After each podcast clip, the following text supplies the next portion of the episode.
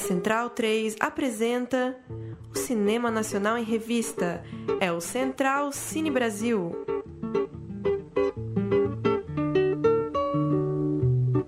Salve, salve! Muito bem-vinda, muito bem-vindo ao Central Cine Brasil, nosso encontro semanal para tratar de cinema brasileiro contemporâneo, edição de número 186, para tratar de Partida, de Caco Ciocler, que estreia nas plataformas de streaming nessa quinta-feira, 18 de junho de 2020. O Partida foi exibido na última Mostra de Cinema de São Paulo, no Festival do Rio, foi bastante premiado lá no Fest Aruanda, em João Pessoa, passou também no Festival de Málaga e tinha a estreia programada para os cinemas para esse 2020. Por conta da pandemia, a produção decidiu por uma estreia direto no VOD. A sinopse do longa dirigido pelo Caco Ciocler é a seguinte: Vou, vou, vou resumir. A Georgette estava numa roda ali, soltou do fundo da aula, falou assim: Quer saber? Eu vou me candidatar à presidência da República. Diante do resultado da última eleição do Brasil, uma atriz decide candidatar-se à presidência da República e se juntar a uma trupe em uma viagem apaixonada em defesa de uma utopia tentar passar a virada do ano nos braços de sua maior inspiração política, o ex-presidente do Uruguai, Pepe Mujica. Essa atriz citada na sinopse é a Georgette Fadel, e ela tem a companhia de um certo antagonista durante essa viagem, porque quando o Caco resolveu fazer esse filme, ele pensou, pô, preciso chamar alguém para contracenar, para ter os embates ali com a Georgette, então ele chamou o Léo Steinbruch, que faz esse papel de acompanhante da viagem dessa trupe no ônibus e também de antagonista, de adversário político para os embates que eles travam durante a viagem. É um misto de documentário com ficção, uma produção muito interessante e que a gente vai explorar um pouco falando agora com o Caco Ciocler, figura muito conhecida da televisão, do cinema, do teatro, que agora chega também dirigindo o documentário Partida. Estamos eu, Paulo Júnior, além de Lucas Borges, Murilo Costa e Juliana Heredia, nesse papo à distância com Caco Ciocler. Vamos ouvir. É um grupo brasileiro. Que lindo. Para encontrar com o Mujica. Ah, é? Ok, vamos ver o que acontece então. Alô, alô, amigos ouvintes da Rádio Central 3, começando mais um Central Cine Brasil, nossa edição de número 186, todas as semanas falando sobre cinema brasileiro aqui na Central 3. Eu sou o Lucas Borges, acompanhado mais uma vez meus companheiros Murilo Costa, Paulo Silva Júnior e Juliana Heredia, hoje para falar de um documentário muito interessante, bastante original, e muitíssimo bem feito, dirigido pelo Caco Schöckler, conhecido é, bastante pelos seus trabalhos como ator, né, tanto na, na Rede Globo, né, para grande conhecimento do, do, público aí, mas também no cinema brasileiro, no cinema nacional, com obras de destaque como Banquete, Simonal, enfim, entre muitos outros. E a gente está com o Caco hoje pelo telefone para falar sobre esse documentário Road Movie, uma proposta muito original que a gente vai destrinchar, a gente vai passar pelos detalhes ao longo desse programa. Como vai, Caco? Muito obrigado por nos atender. Obrigado você, cara. Obrigado a todos vocês. Uma honra estar aqui falando do Partida, que estreia amanhã. Vamos lá. Você se propõe a ser presidente? Sim. Qual é o seu partido?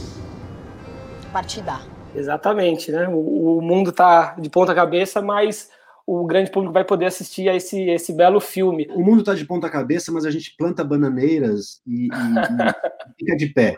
É isso aí. Eu passo a palavra para a Juliana Heredia fazer a primeira pergunta. E aí, Ju, tudo bom? Tudo bom, gente. Caco, obrigado por você estar aqui com a gente hoje. E quero dizer que parabéns pelo filme. Eu consegui sentir ali todo o clima e energia ali né, em momentos de tensões dentro daquele ônibus e principalmente no finalzinho ali, que vou confessar que os meus olhos ficaram marejados, eu fiquei emocionada parecia que eu estava ali, é, esse clima, essa energia, pelo menos para mim, passou assim da tela, sabe? Dois destaques eu quero fazer rapidamente, um tem a ver com a minha pergunta, que é a atriz, a Georgette, ela é, tá incrível, uma puta energia, uma potência ali, e o que me pegou muito, uma cena que me ficou bastante, são aquelas cenas do divã, não, mas é um divã meio ali improvisado. Para mim, né, é como como se fosse quase uma metáfora ali da esquerda no divã, a esquerda pensando, porque eu acho que a representação da Georgette ali está muito forte nesse sentido, não, não tem como né, fugir. E aí a minha pergunta é, Caco, e aí a esquerda, ela precisa de um divã pensando hoje? Porque para mim, 2018 é, parece que foi há 10 anos atrás. tipo, porque tem tanta coisa acontecendo que parece que 2020 nunca acaba. E aí eu fiquei pensando muito nisso, se a esquerda, né, a, a esquerda, ela precisa de um divã, assim? Ah, meu amor, eu acho que todos nós precisamos de um divã.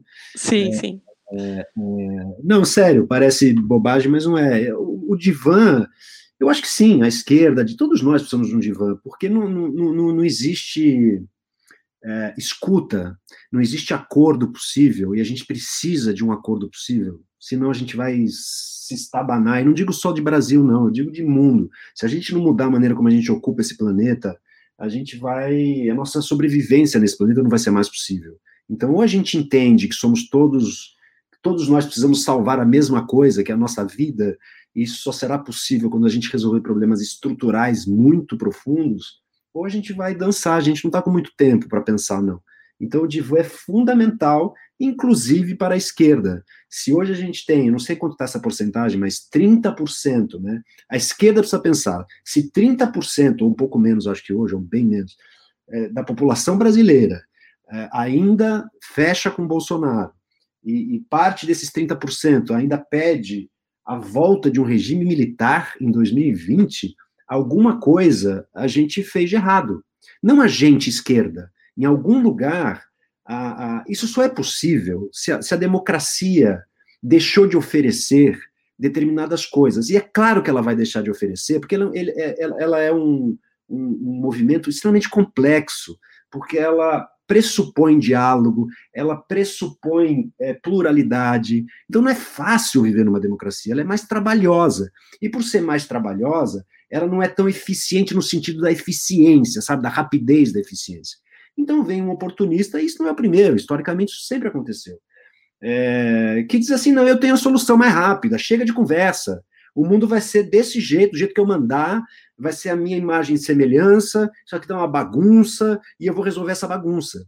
Isso é tão primário, né, mas isso sempre voltou na história, isso é cíclico. Então é preciso, para a gente entender como isso ganhou a força que ganhou, é preciso que a gente sente no divã, a esquerda, a direita, o meião, quem for, todo mundo, para dizer Sim. como é possível que isso voltou com essa força.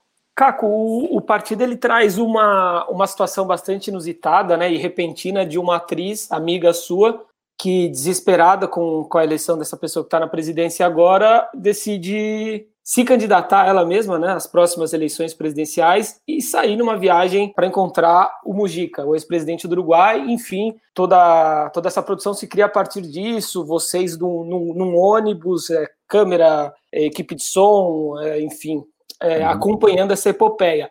E é muito interessante como você brinca o tempo todo, né, com a situação inusitada, documental ali, e a dramaturgia que se envolve, né, são vários atores reunidos, enfim, interpretações. É, é, muito interessante como você brinca de forma metalinguística com tudo isso. Eu te pergunto se vocês mesmos se confundiram em alguns momentos e ficaram em dúvida sobre o que estava acontecendo ali. Se estava rolando interpretação, se era as pessoas sendo elas mesmas. Ah, ótima pergunta. É, então, eu vou aproveitar para responder a ótima pergunta da Juliana também, é, um pouco mais, que é o seguinte, né?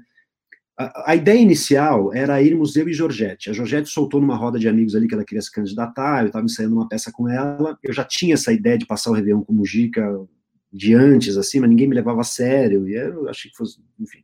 Quando a Georgette soltou isso, que ela ia se candidatar, que já, já carregava em si algo muito entre a ficção e a realidade, porque ela falava isso com muita convicção, ela estava muito apavorada, era um momento muito tenso no Brasil, né? A gente não sabia o que viria pela frente, porque a promessa de campanha era absolutamente violenta, mas ele, é, é, o, o, o, o, Bolsonaro não foi a debates, né? Então a gente não teve a chance é, de presenciar essas ideias sendo confrontadas. Então a gente não sabia o que daquilo era verdade, o que daquilo fazia parte de uma, de uma campanha publicitária, a gente não sabia. Então era, era muito tenso, tenso o momento, se vocês se lembram.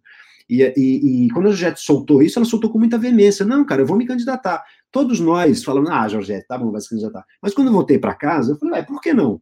Seria legal a Georgette ser entendeu? Então, esse, essa mistura de documentário e ficção permeou desde a premissa. E a ideia éramos ir eu e Georgette só. Aí eu falei, pô, Georgette, esse filme vai ser meio chato, né? Porque tá, uma câmera só. A ideia era eu, eu construir, eu, eu, eu registrar a construção, a formalização de um pensamento político de uma atriz que decide se candidatar à presidência. Falei, cara, para isso dar certo, a gente precisa de um cara de som bom. Aí liguei para o Vasco, uma longa história. O Vasco estava em Lisboa, o Vasco é uma estrela do, do, sistema europeu. O Vasco topou. Falei, puta, se o Vasco topou, a gente precisa de uma outra câmera, senão vai ficar super monótono. Aí um carro só já não dava mais, precisamos de dois. Puta, se vai dois, então é legal ter uma outra câmera para fazer umas tomadas de fora. A outra câmera era a Júlia. A Júlia precisava, só, só podia ir se a filha fosse junto. Precisava de alguém para dirigir o carro. Aí já não cabia mais dois carros, porque tem as bagagens, os equipamentos, são três carros. Quem vai dirigir o terceiro carro? Pô, Caco, eu não tenho como pagar o, a, a, a, minha, a minha alimentação. Beto, tem um dinheiro aí? Ah, posso ir junto? Vem, Beto. Então, é, o filme, é, não, é que eu, não é que eu sentei e falei assim, ah, vou fazer uma viagem de ônibus com duas câmeras, uma vai levar a filha, sabe? Isso não foi, não foi uma decisão premeditada. Então, cada pessoa que se chegava, até o fato de que gente, eu me vi com quatro carros, falei, gente, não vou fazer um filme com quatro carros, não faz sentido a gente vai ter que fazer um revezamento no carro para. É, então vamos no ônibus. Então é, essa estrutura que acabou sendo a estrutura do filme, ela foi formada a partir das entradas das pessoas com as suas demandas particulares. Por que, que eu falei para Juliana que eu respondi a, a, questão dela? Porque, por exemplo, a Paula, psicanalista, minha namorada, falou, eu falei, cara, vem passar com a gente o Réveillon, vem junto. Ela falou, não quero aparecer, eu não gosto de aparecer. Então a solução para incorporar a Paula foi deixar ela sempre de costas. e a Paula é psicanalista. Então eu falei, pô, vou criar umas cenas aqui de psicanálise para Paula poder fazer parte do filme. Então todas as demandas e particularidades foram incorporadas ao filme.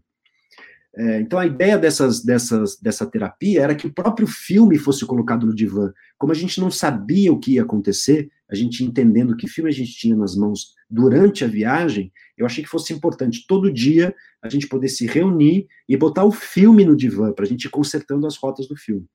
Nesse sentido, é, é, essa mistura de ficção com realidade permeou o jogo desde o princípio. E a resposta é sim. Eu, eu disse para eles: não façam personagens, né? Porque o Léo, um dia antes da viagem, falou: cara, que é para levar figurino.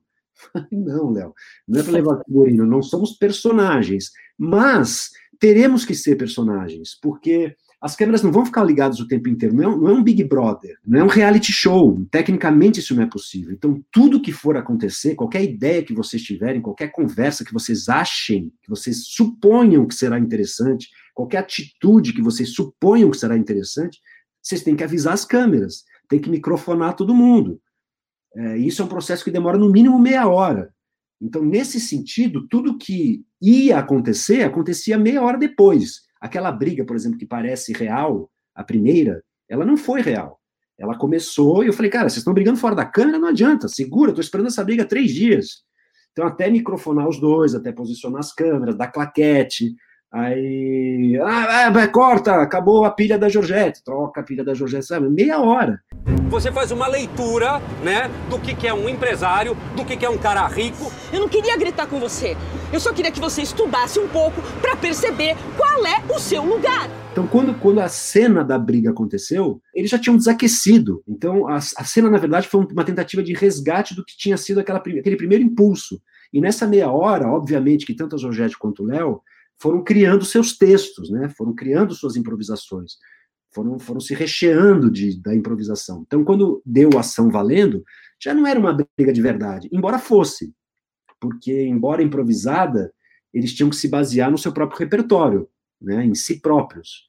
Então, essa mistura aconteceu no filme inteiro. Traco, é, gostei muito do filme. Uma coisa que eu, que eu fiquei bem impressionado é que o filme se leva muito a sério. O filme, né? Por mais que eles estão às vezes com a autoironia, às vezes trazendo as contradições da própria vida pessoal, às vezes o argumento ele pode ser um pouco sem pé nem cabeça, né? A própria Georgette falando, meu, o que, que eu tô indo fazer atrás do Mogi? Podia estar tá fazendo alguma coisa mais útil tal. Por mais que esses, esses assuntos do filme, eles podem, às vezes, serem irônicos, exagerados, coisa e tal, eu acho muito legal quando a gente vê um documentário que tem esse híbrido do doc e da ficção, e que tem essa. Que, enfim, vou, vou falar o termo mais batido de todos, que é a magia do cinema mesmo, né? É ver o cinema acontecendo, é falar, porra, não é só uma viagem, né? O filme tá ali, né? Isso é, isso é muito bonito.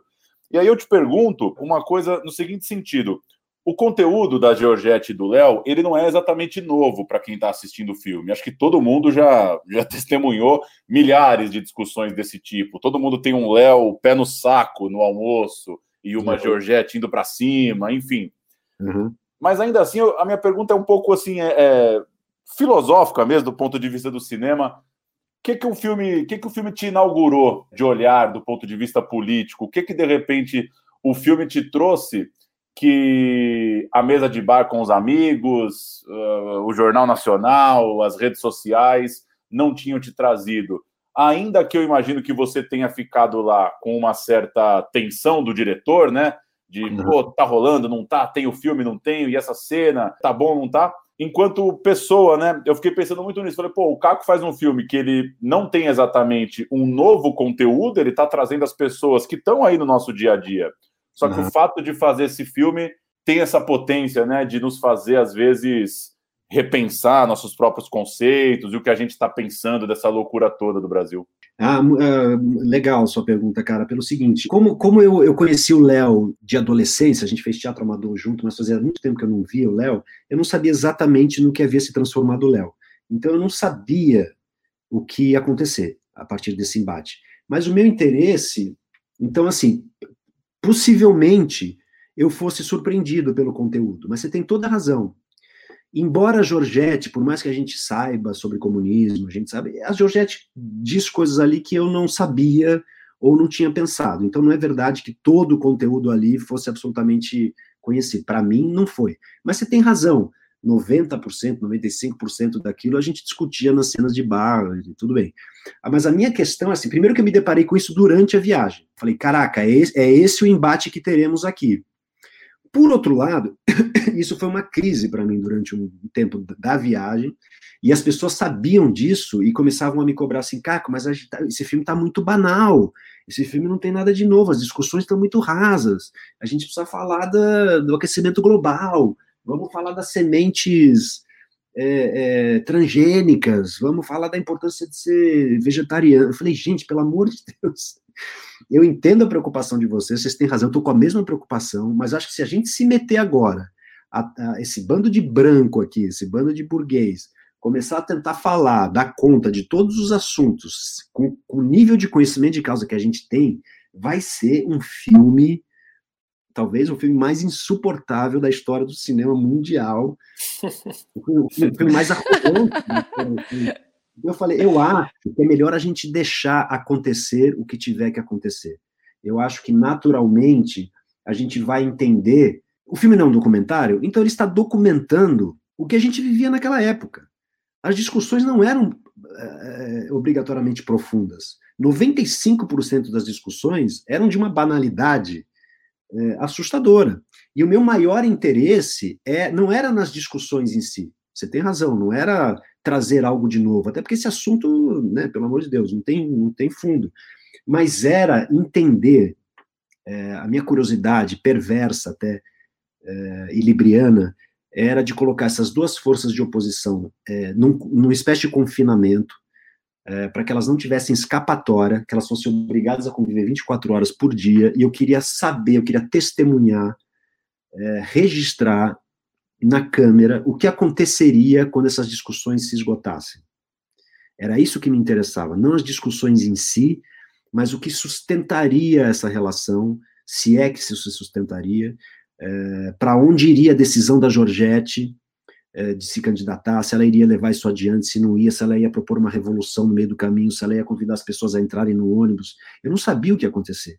Então, minha grande curiosidade era para onde vai Georgette diante desse embate? Para onde vai Léo diante desse embate? Para onde vai esse ônibus, que é uma metáfora do Brasil? Claro, eu sei que a gente não tem uma representação total da sociedade brasileira ali, a gente não tem representatividade, mas foi a que eu consegui, então a gente tem é, é, uma, uma um microcosmo possível ali, de vários microcosmos possíveis do Brasil naquele momento, e a minha curiosidade não era o assunto em si, porque chega daquele assunto. A gente, não sei se vocês lembram disso, a gente vivia esse assunto, as famílias brigando no grupo de WhatsApp, só se falava disso. Eram brigas que não levavam lugar nenhum. O meu interesse não era na briga, não era reproduzir a briga, era saber o que brotaria quando a briga se esgotasse.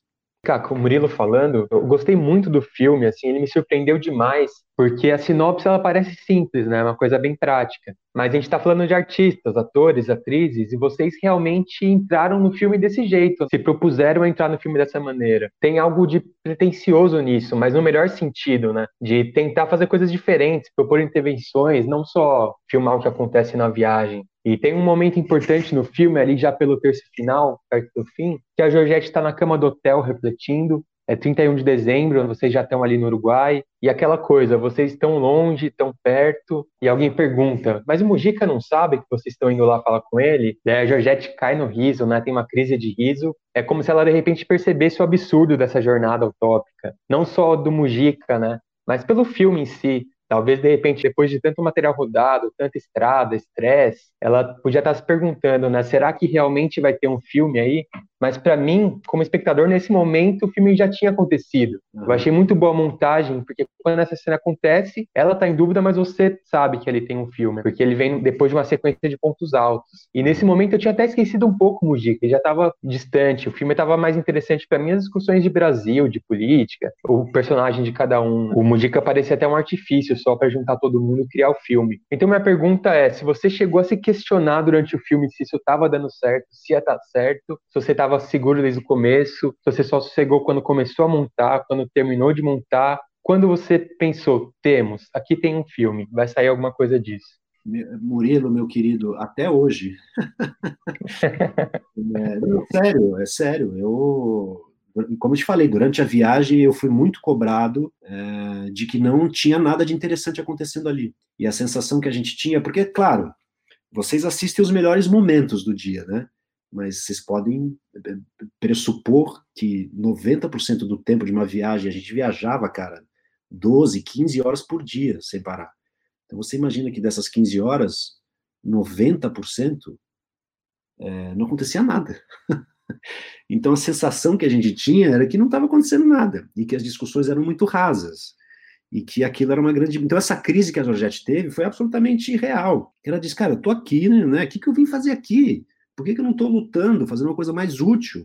Eu estou discutindo com um bando de burguês, a gente não representa nada, a gente não, não vai mudar nada, a gente não vai chegar a conclusão nenhuma. Eu já eu não mudei nada do que eu pensei quando eu saí de casa, é, mas isso é o filme.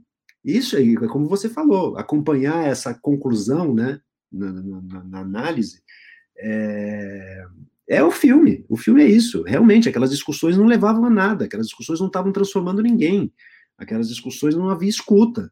Então você tem toda a razão. Então eu estou sendo mais sincero que eu posso. É, durante toda a viagem eu fiquei com esse medo. Quando aconteceu aquele final, me deu uma pontinha de esperança, porque a gente realmente não sabia se ia acontecer, não ia acontecer, como é que ia acontecer, né? Eu sempre falei, cara, não sei o que vai acontecer. O final é só uma desculpa, como você mesmo disse, para a gente filmar essa trajetória. Mas claro, com aquele final, eu falei, puta, alguma coisa aqui aconteceu, não sei. Mas depois, quando eu voltei com esse material na ilha de edição, eu não sabia se aquilo interessava é, se interessava só a mim que, que, que, estive naquela viagem, se iria interessar só a nós que fizemos parte daquilo, porque tinha uma ligação afetiva, né, com cada plano, com cada paisagem. Falei, gente, mas isso vai interessar para quem não está naquele ônibus? É, então essa dúvida eu tenho até hoje, sinceramente, assim, sai uma crítica, semana passada uma crítica falando maravilhas do filme, de um puta de um, de um crítico, uh, o Carlos Alberto Matos, assim, colocando o filme nas alturas. Eu, eu falo, uau, tá bom, então acho que sim. Aí ontem saiu uma crítica ruim. Falei, ih, caramba, talvez essa tenha razão e não a outra, entendeu? Eu não sei.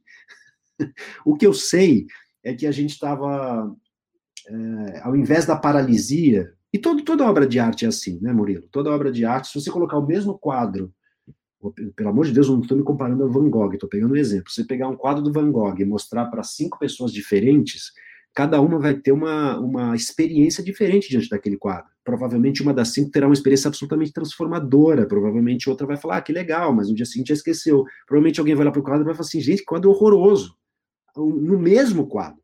E às vezes você mostra o mesmo quadro para a mesma pessoa em momentos diferentes da vida e ela tem reações diferentes. Então a obra ela deixa de ser minha a partir do momento que ela entra em contato com o espectador. Aí é uma experiência do espectador com a obra. Depende da sua disposição em relação à obra de arte, da sua de como você vai se abrir para ela, de como você vai conversar com ela, de como o momento histórico é, é, favorece ou não a percepção daquela obra de arte. Se você tiver um dia ruim, provavelmente você vai ter uma, uma impressão, se tiver um dia bom, provavelmente você vai ter outra. Então, eu não tenho controle sobre isso. Então, até hoje, até hoje me paira essa dúvida. O filme, temos um filme? Não sei. Uh, vocês estão me dizendo que sim. Para vocês, de alguma maneira, sim. Obrigado. Para mim, temos, total. Né? Para mim, teve. Para mim, total. Caco, é... e você, é sobre o Léo, você tem contato com ele ainda? Porque, assim, né, como aconteceu tantas coisas depois de 2018, se ele tem uma visão diferente ou não. Engraçado, acho que é a terceira vez que eu escuto essa pergunta hoje. Sim, eu tenho contato com o Léo. Ah, o Léo foi o grande parceiro de viagem da Georgette. O Léo foi de uma coragem inacreditável, né? De se expor dessa maneira, de, de ser a única voz dissonante naquele ônibus. Foi, um, foi muito Sim. corajoso. Ele não era, ele, na, na época ele já dizia isso, ele não era um radical bolsonarista. Eu imagino que ele é difícil falar em arrependimento, porque era um momento muito específico, como eu disse, ninguém sabia o que aconteceria, mas eu imagino que se nas próximas eleições, se o, o Bolsonaro fosse candidato, eu imagino que ele não vá votar, imagino, mas eu não tenho essa certeza. A gente parou de falar de política. sim, eu vou sim. encontrar o Léo amanhã na estreia, e, e, tem muita gente me perguntando isso, eu vou fazer essa pergunta para o Léo. É, tá bom. Maravilha, Caco. Muito obrigado mais uma vez pela sua participação. Partida que vai, vai ter sessão, sessões, né, lá no Belas Artes Drive-In, que vai rolar no Memorial da América Latina, e estreia nessa quinta-feira também, 18 de junho, a gente está gravando hoje na quarta, 17, vai estrear no Now, no Vivo Play, no Look, no Filme Filme, no Oi Play e no Petra Belas Artes, à la carte. Então, é, não, não faltam espaços aí para assistir esse belo filme. E só fazer um registro, a gente sempre fala disso aqui no programa também, quando chega um filme novo, é sempre a hora de revisitar a obra de um artista, e ainda mais que estamos na semana aí do, do Dia do Cinema Brasileiro, vale a pena quem assistir partida nos últimos 20 anos aí, você, Caco, teve em vários dos filmes importantíssimos aí. Eu vou, vou destacar um que eu gosto muito, que é o Quanto Vale é por Quilo, do que você uhum. vive. Eu até abri aqui que eu esqueci o nome, é o Ricardo, que é para mim um, um, um, filme muito marcante do Sérgio Bianchi, né? Então fico faço o registro aí para quem assistir partida dar uma revisitada que tem muita coisa boa aí, acho que de 99, 2000 para cá, talvez. Bicho de Sete Cabeças, eu Quase dois irmãos. Isso. Xangô, de, de Becker Street, enfim, aí vem muita coisa. Feliz, várias coisas. Pois é, mais de um filme por ano aí, com certeza, nos últimos anos. Fica minha meu registro aí para a galera dar uma revisitada na sua obra como ator também.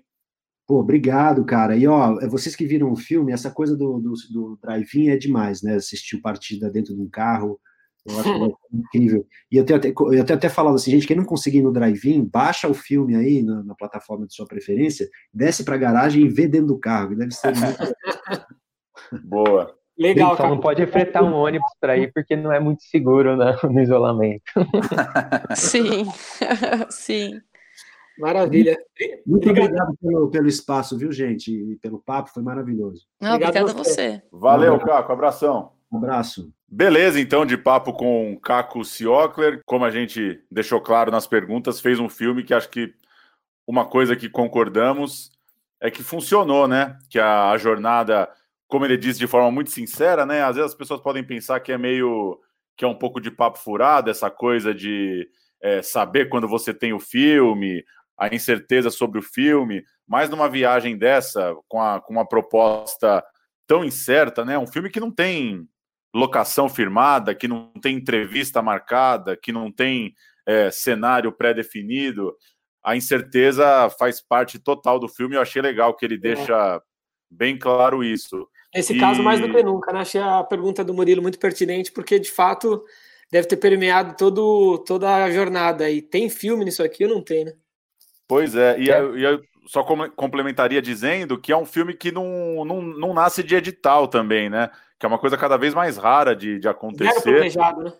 Pois é, e eu acho que uma das perguntas, uma das coisas mais, uma das passagens mais interessantes do filme é quando a Georgette pressiona o Caco pelo fato dele trabalhar na Rede Globo, faz ali uma crítica de como as pessoas estão trabalhando nessas grandes empresas e tal.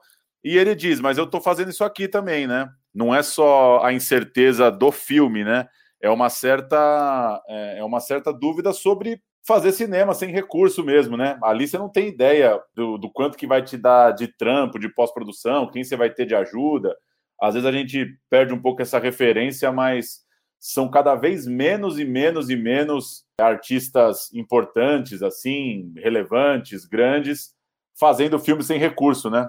O sistema industrial aí tocado pelo, pelo Estado e pela forma com que o cinema brasileiro se, se ajeitou aí no, desde a retomada, ele, de certa forma, deixou essa galera fazendo só os filmes naquele ritual, né, de roteiro, edital, desenvolvimento. Então, acho que vale valorizar.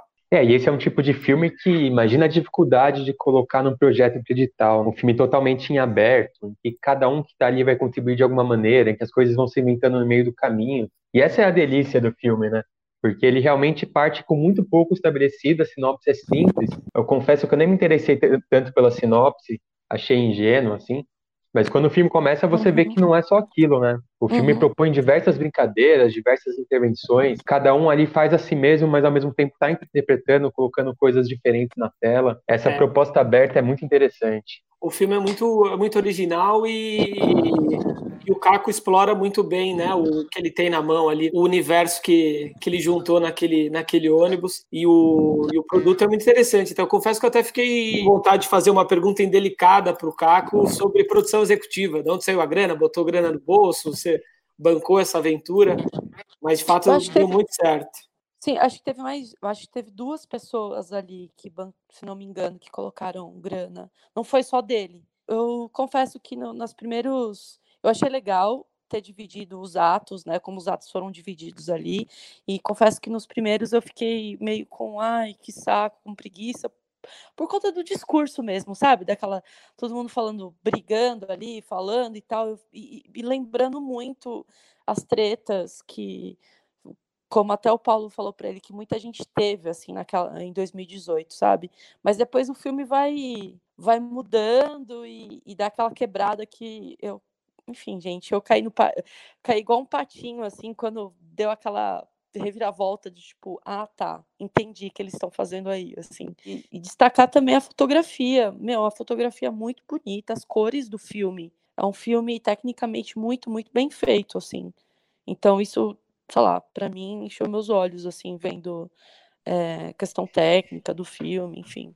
Tem uma coisa só no começo que me incomodou um pouco, mas incomodou o Caco também. Eu até queria ter perguntado para ele, mas a gente não teve tempo, que é a visita ao acampamento do Lula, né? E ele comenta Sim. em off que, ah, eu acho que isso vai ficar um apêndice, vai ficar uma coisa sobrando. Ah. E a minha impressão é que ficou mesmo, ficou, deu uma embarrigada ali ah. no filme e deixou um pouco essa cara meio militante demais no começo, né? Depois o filme desencana um pouco disso. Que ele coloca, mas ao mesmo tempo ele põe também o próprio questionamento de quando ele pensou Sim. que não seria uma boa ideia. Mas deu pano, mas deu pano ali para aquela conversa do Léo também falando para ela. Ué, mas por que, que você foi lá? Por que, que você falou com as pessoas? Porque teve uma conversa prévia antes ali no ônibus. Não sei se vocês lembram que ela ah, eu não sou lulista, eu não sou não sei o quê, aí para lá no acampamento.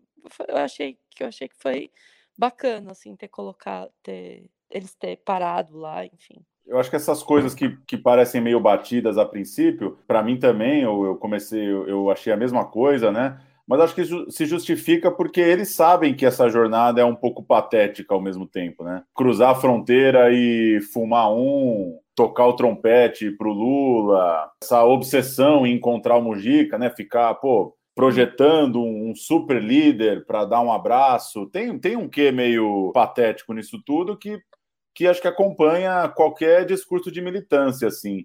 O que, o que me convence, concordo com vocês, assim, minha, minha primeira vista é falar, putz, vai, vai bater nessas mesmas teclas, assim. Mas acho que o que me. Duas coisas me convenceram, assim. Uma é que a Georgette, de fato, é muito boa, né?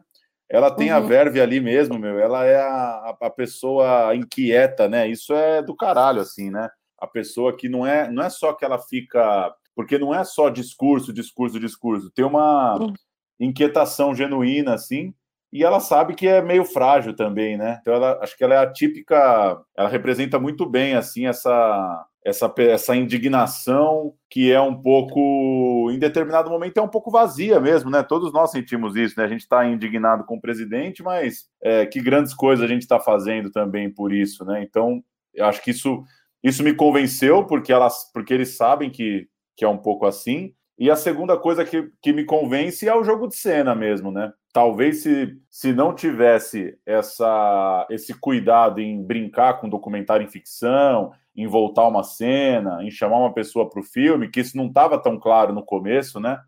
É, se não tivesse essa, essa coisa do jogo de cena mesmo, talvez teria enfraquecido um pouco, porque daí seria um documentário comum, né? Aí seria, putz, essa Georgette é, tá discutindo com esse Léo sobre Lula, que saco, né? Seria só É. mais, uma, mais uma discussão política. Você diz que o filme se leva a sério, mas ao mesmo tempo não se leva, né? Muito legal a honestidade do Caco, por exemplo, em, em colocar a Georgette questionando o trabalho dele na Globo, enfim, é, é tudo muito transparente, né? É, o, o Caco trabalha na Globo, mas me emprestou dinheiro, tudo bem, vai. E ele faz uns filmes aqui e ali, então ele não é- é tão babaca, não é tão escroto, então eu respeito ele, enfim. Sim. É, é bem legal, tudo muito sincero ali, né? Da parte do Caco, inclusive, se, se abriu bastante, né? E da Georgette, lembrar que eu, eu confesso que não tinha essa, essa recordação, mas ela tá no Banquete também, o filme da Daniela Tomás, que tem o Caco é, atuando, e tá no Domésticas o filme, não tem uma grande filmografia de cinema brasileiro, mas atuou em algumas obras é, importantes, recentes. né? É, e todo mundo tem seu momento de brilho ali, né?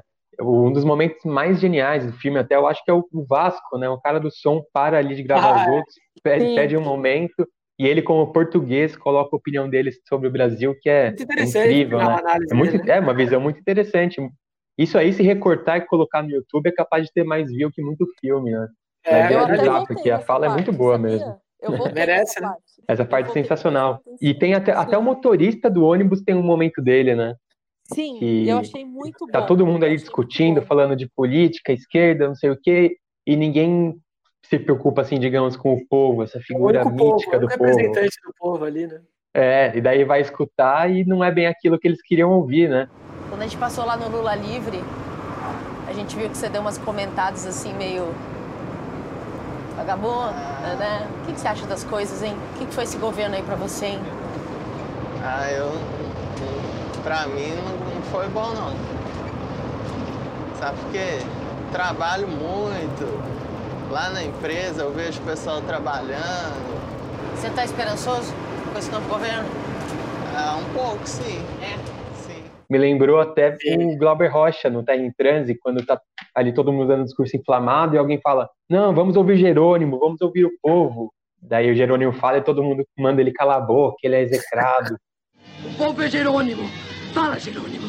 Fala, Jerônimo. Fala. Não tenha medo, meu filho. Fale. Você é o povo. Fale. Eu sou um homem pobre, um operário. Acho que está tudo errado. E eu não sei mesmo o que fazer.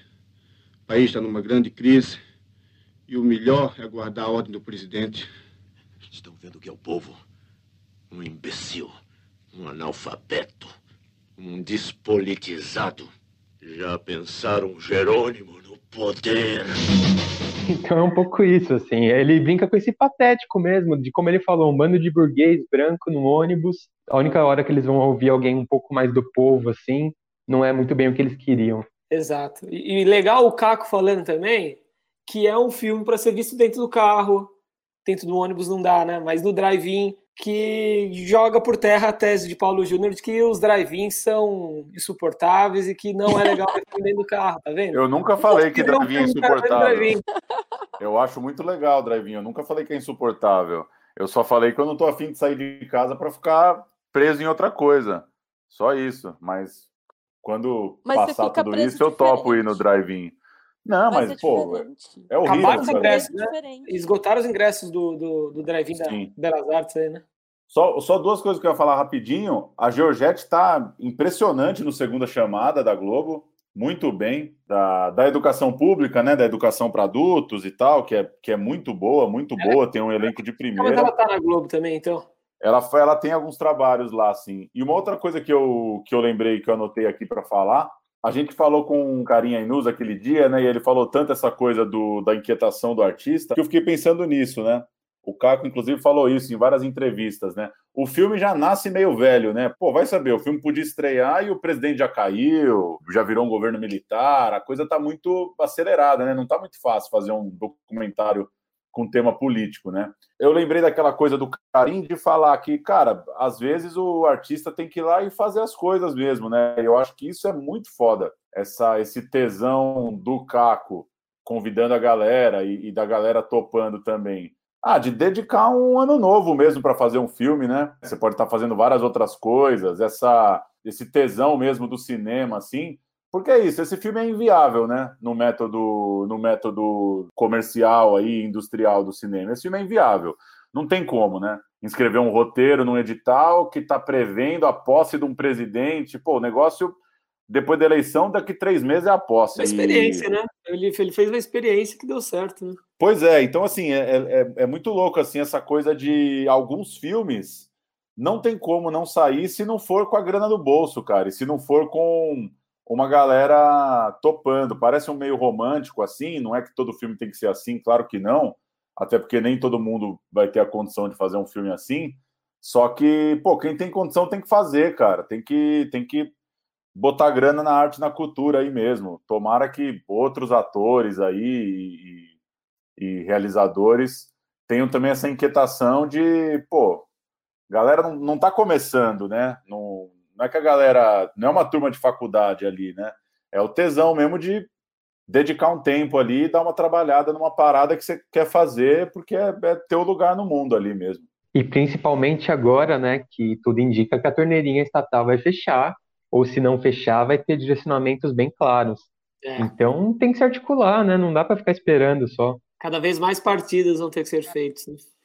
Vamos para as notícias? Ou mais algum comentário a ser feito aí? Ah, eu achei interessante também uma coisa. Me lembrou um pouquinho o meu jantar com o André, o filme do Luiz Mali, no sentido de atores fazendo eles mesmos. Olha o Mubi aí na parada os atores fazendo eles mesmos e o desafio que isso representa, né? A Sara, por exemplo, depois eu fui pesquisar, e falam que ela é uma atriz espetacular de teatro, está sendo muito renomada. E no filme ela é muito quieta, a Georgette até fala em um momento: você não consegue se colocar, você só vive, só existe. Tem esse questionamento. Ela não consegue criar esse personagem de si própria e projetar isso no filme. Tanto que eles acabam criando uma ceninha meio de ficção para ela conseguir brilhar um pouco, enquanto os outros têm uma personalidade mais explosiva e vão para cima e brigam e discutem e se colocam com tudo no próprio personagem.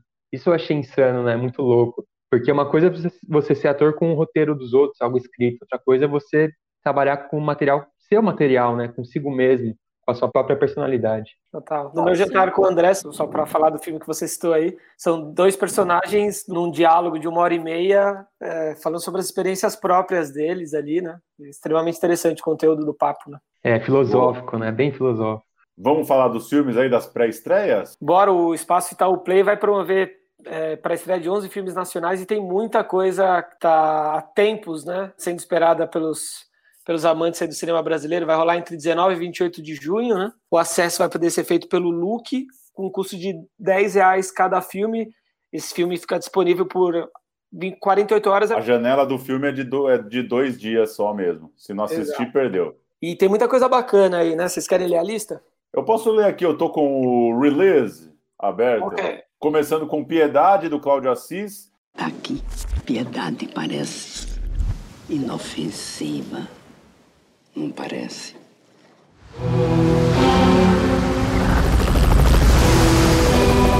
Isso tudo é uma grande oportunidade para mudar de vida.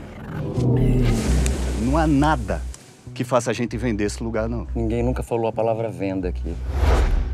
Que na sexta-feira, 19 de junho, vai ser gratuito, né? Até por conta do Dia do Cinema Brasileiro.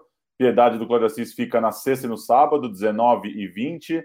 Aos Olhos de Ernesto, da Ana Luísa Azevedo, é, filme da turma lá de Porto Alegre, fica em 20 e 21. A Febre, da Maya Darim, que passou por, né, ganhou vários prêmios, melhor direção em Chicago, melhor filme, direção, ator e som em Brasília, premiado em Locarno, Mar del Plata, Festival do Rio. A Febre vai estar disponível nos dias 22 e 23.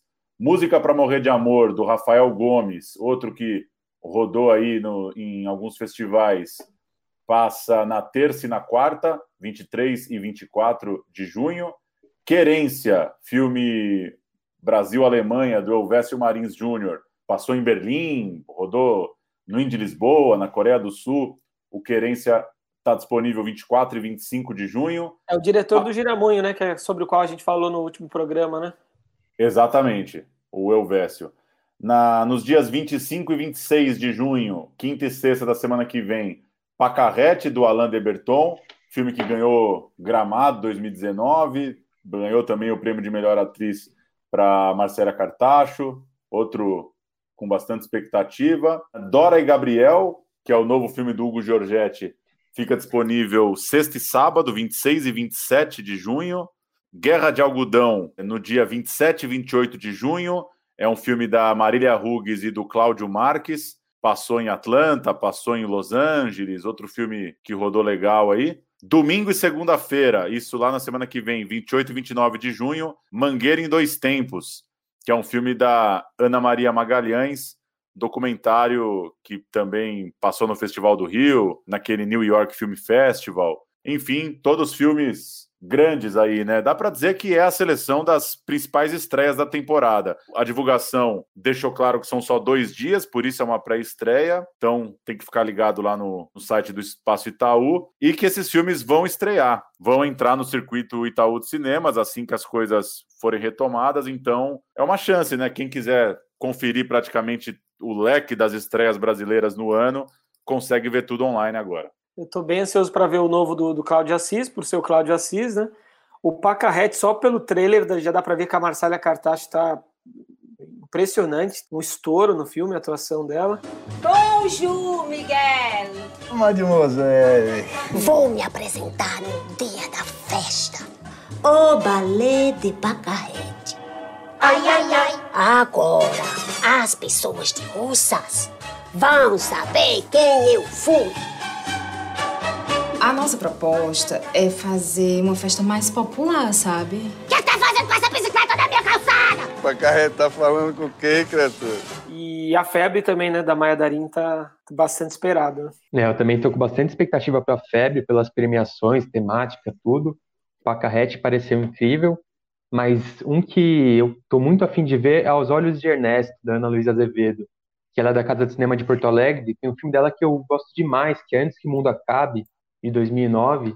Filmaço. E esse Aos Olhos de... Filmaço, né? Muito bonito o filme.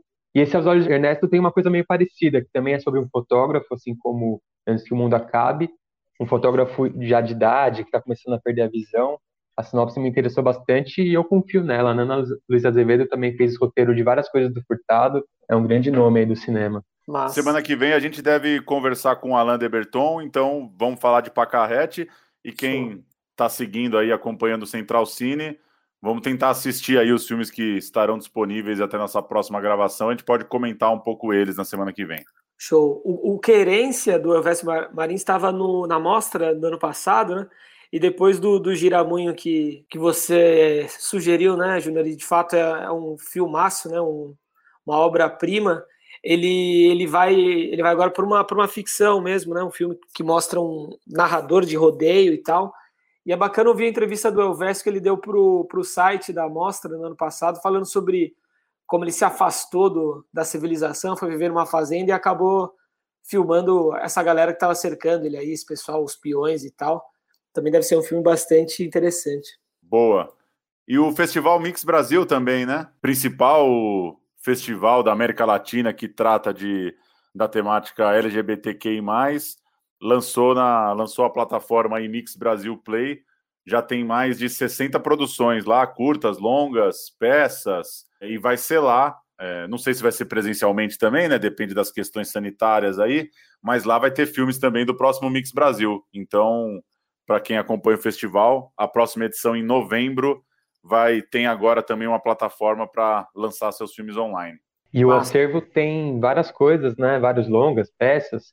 Tem Hoje Eu Quero Voltar Sozinho, e tem também o Batiguamo do Tavinho Teixeira, que falou com a gente no último programa, tá lá na, na parte de curtas. Massa. Maravilha. É isso aí, senhores. É isso, né? Vamos tentar pegar esses filmes aí da, das, da pré-estreia do Espaço Itaú para nas próximas duas semanas a gente ter uma, um bom time de filmes aí para bater um papo. Boa, sexta-feira, piedade, então, começando essa sequência. Em casa, né? Em casa. Gostei é. da ideia do carro, mas eu tô, eu tô mal-humorado com a quarentena e não vou, não vou encarar isso aí, não. É, eu vou ver em casa também. Valeu. Valeu, rapaziada. Um abraço. A Ju caiu Valeu. E um, e um feliz dia do cinema brasileiro aí para todo mundo, no dia É, 19. a todos. Maravilha.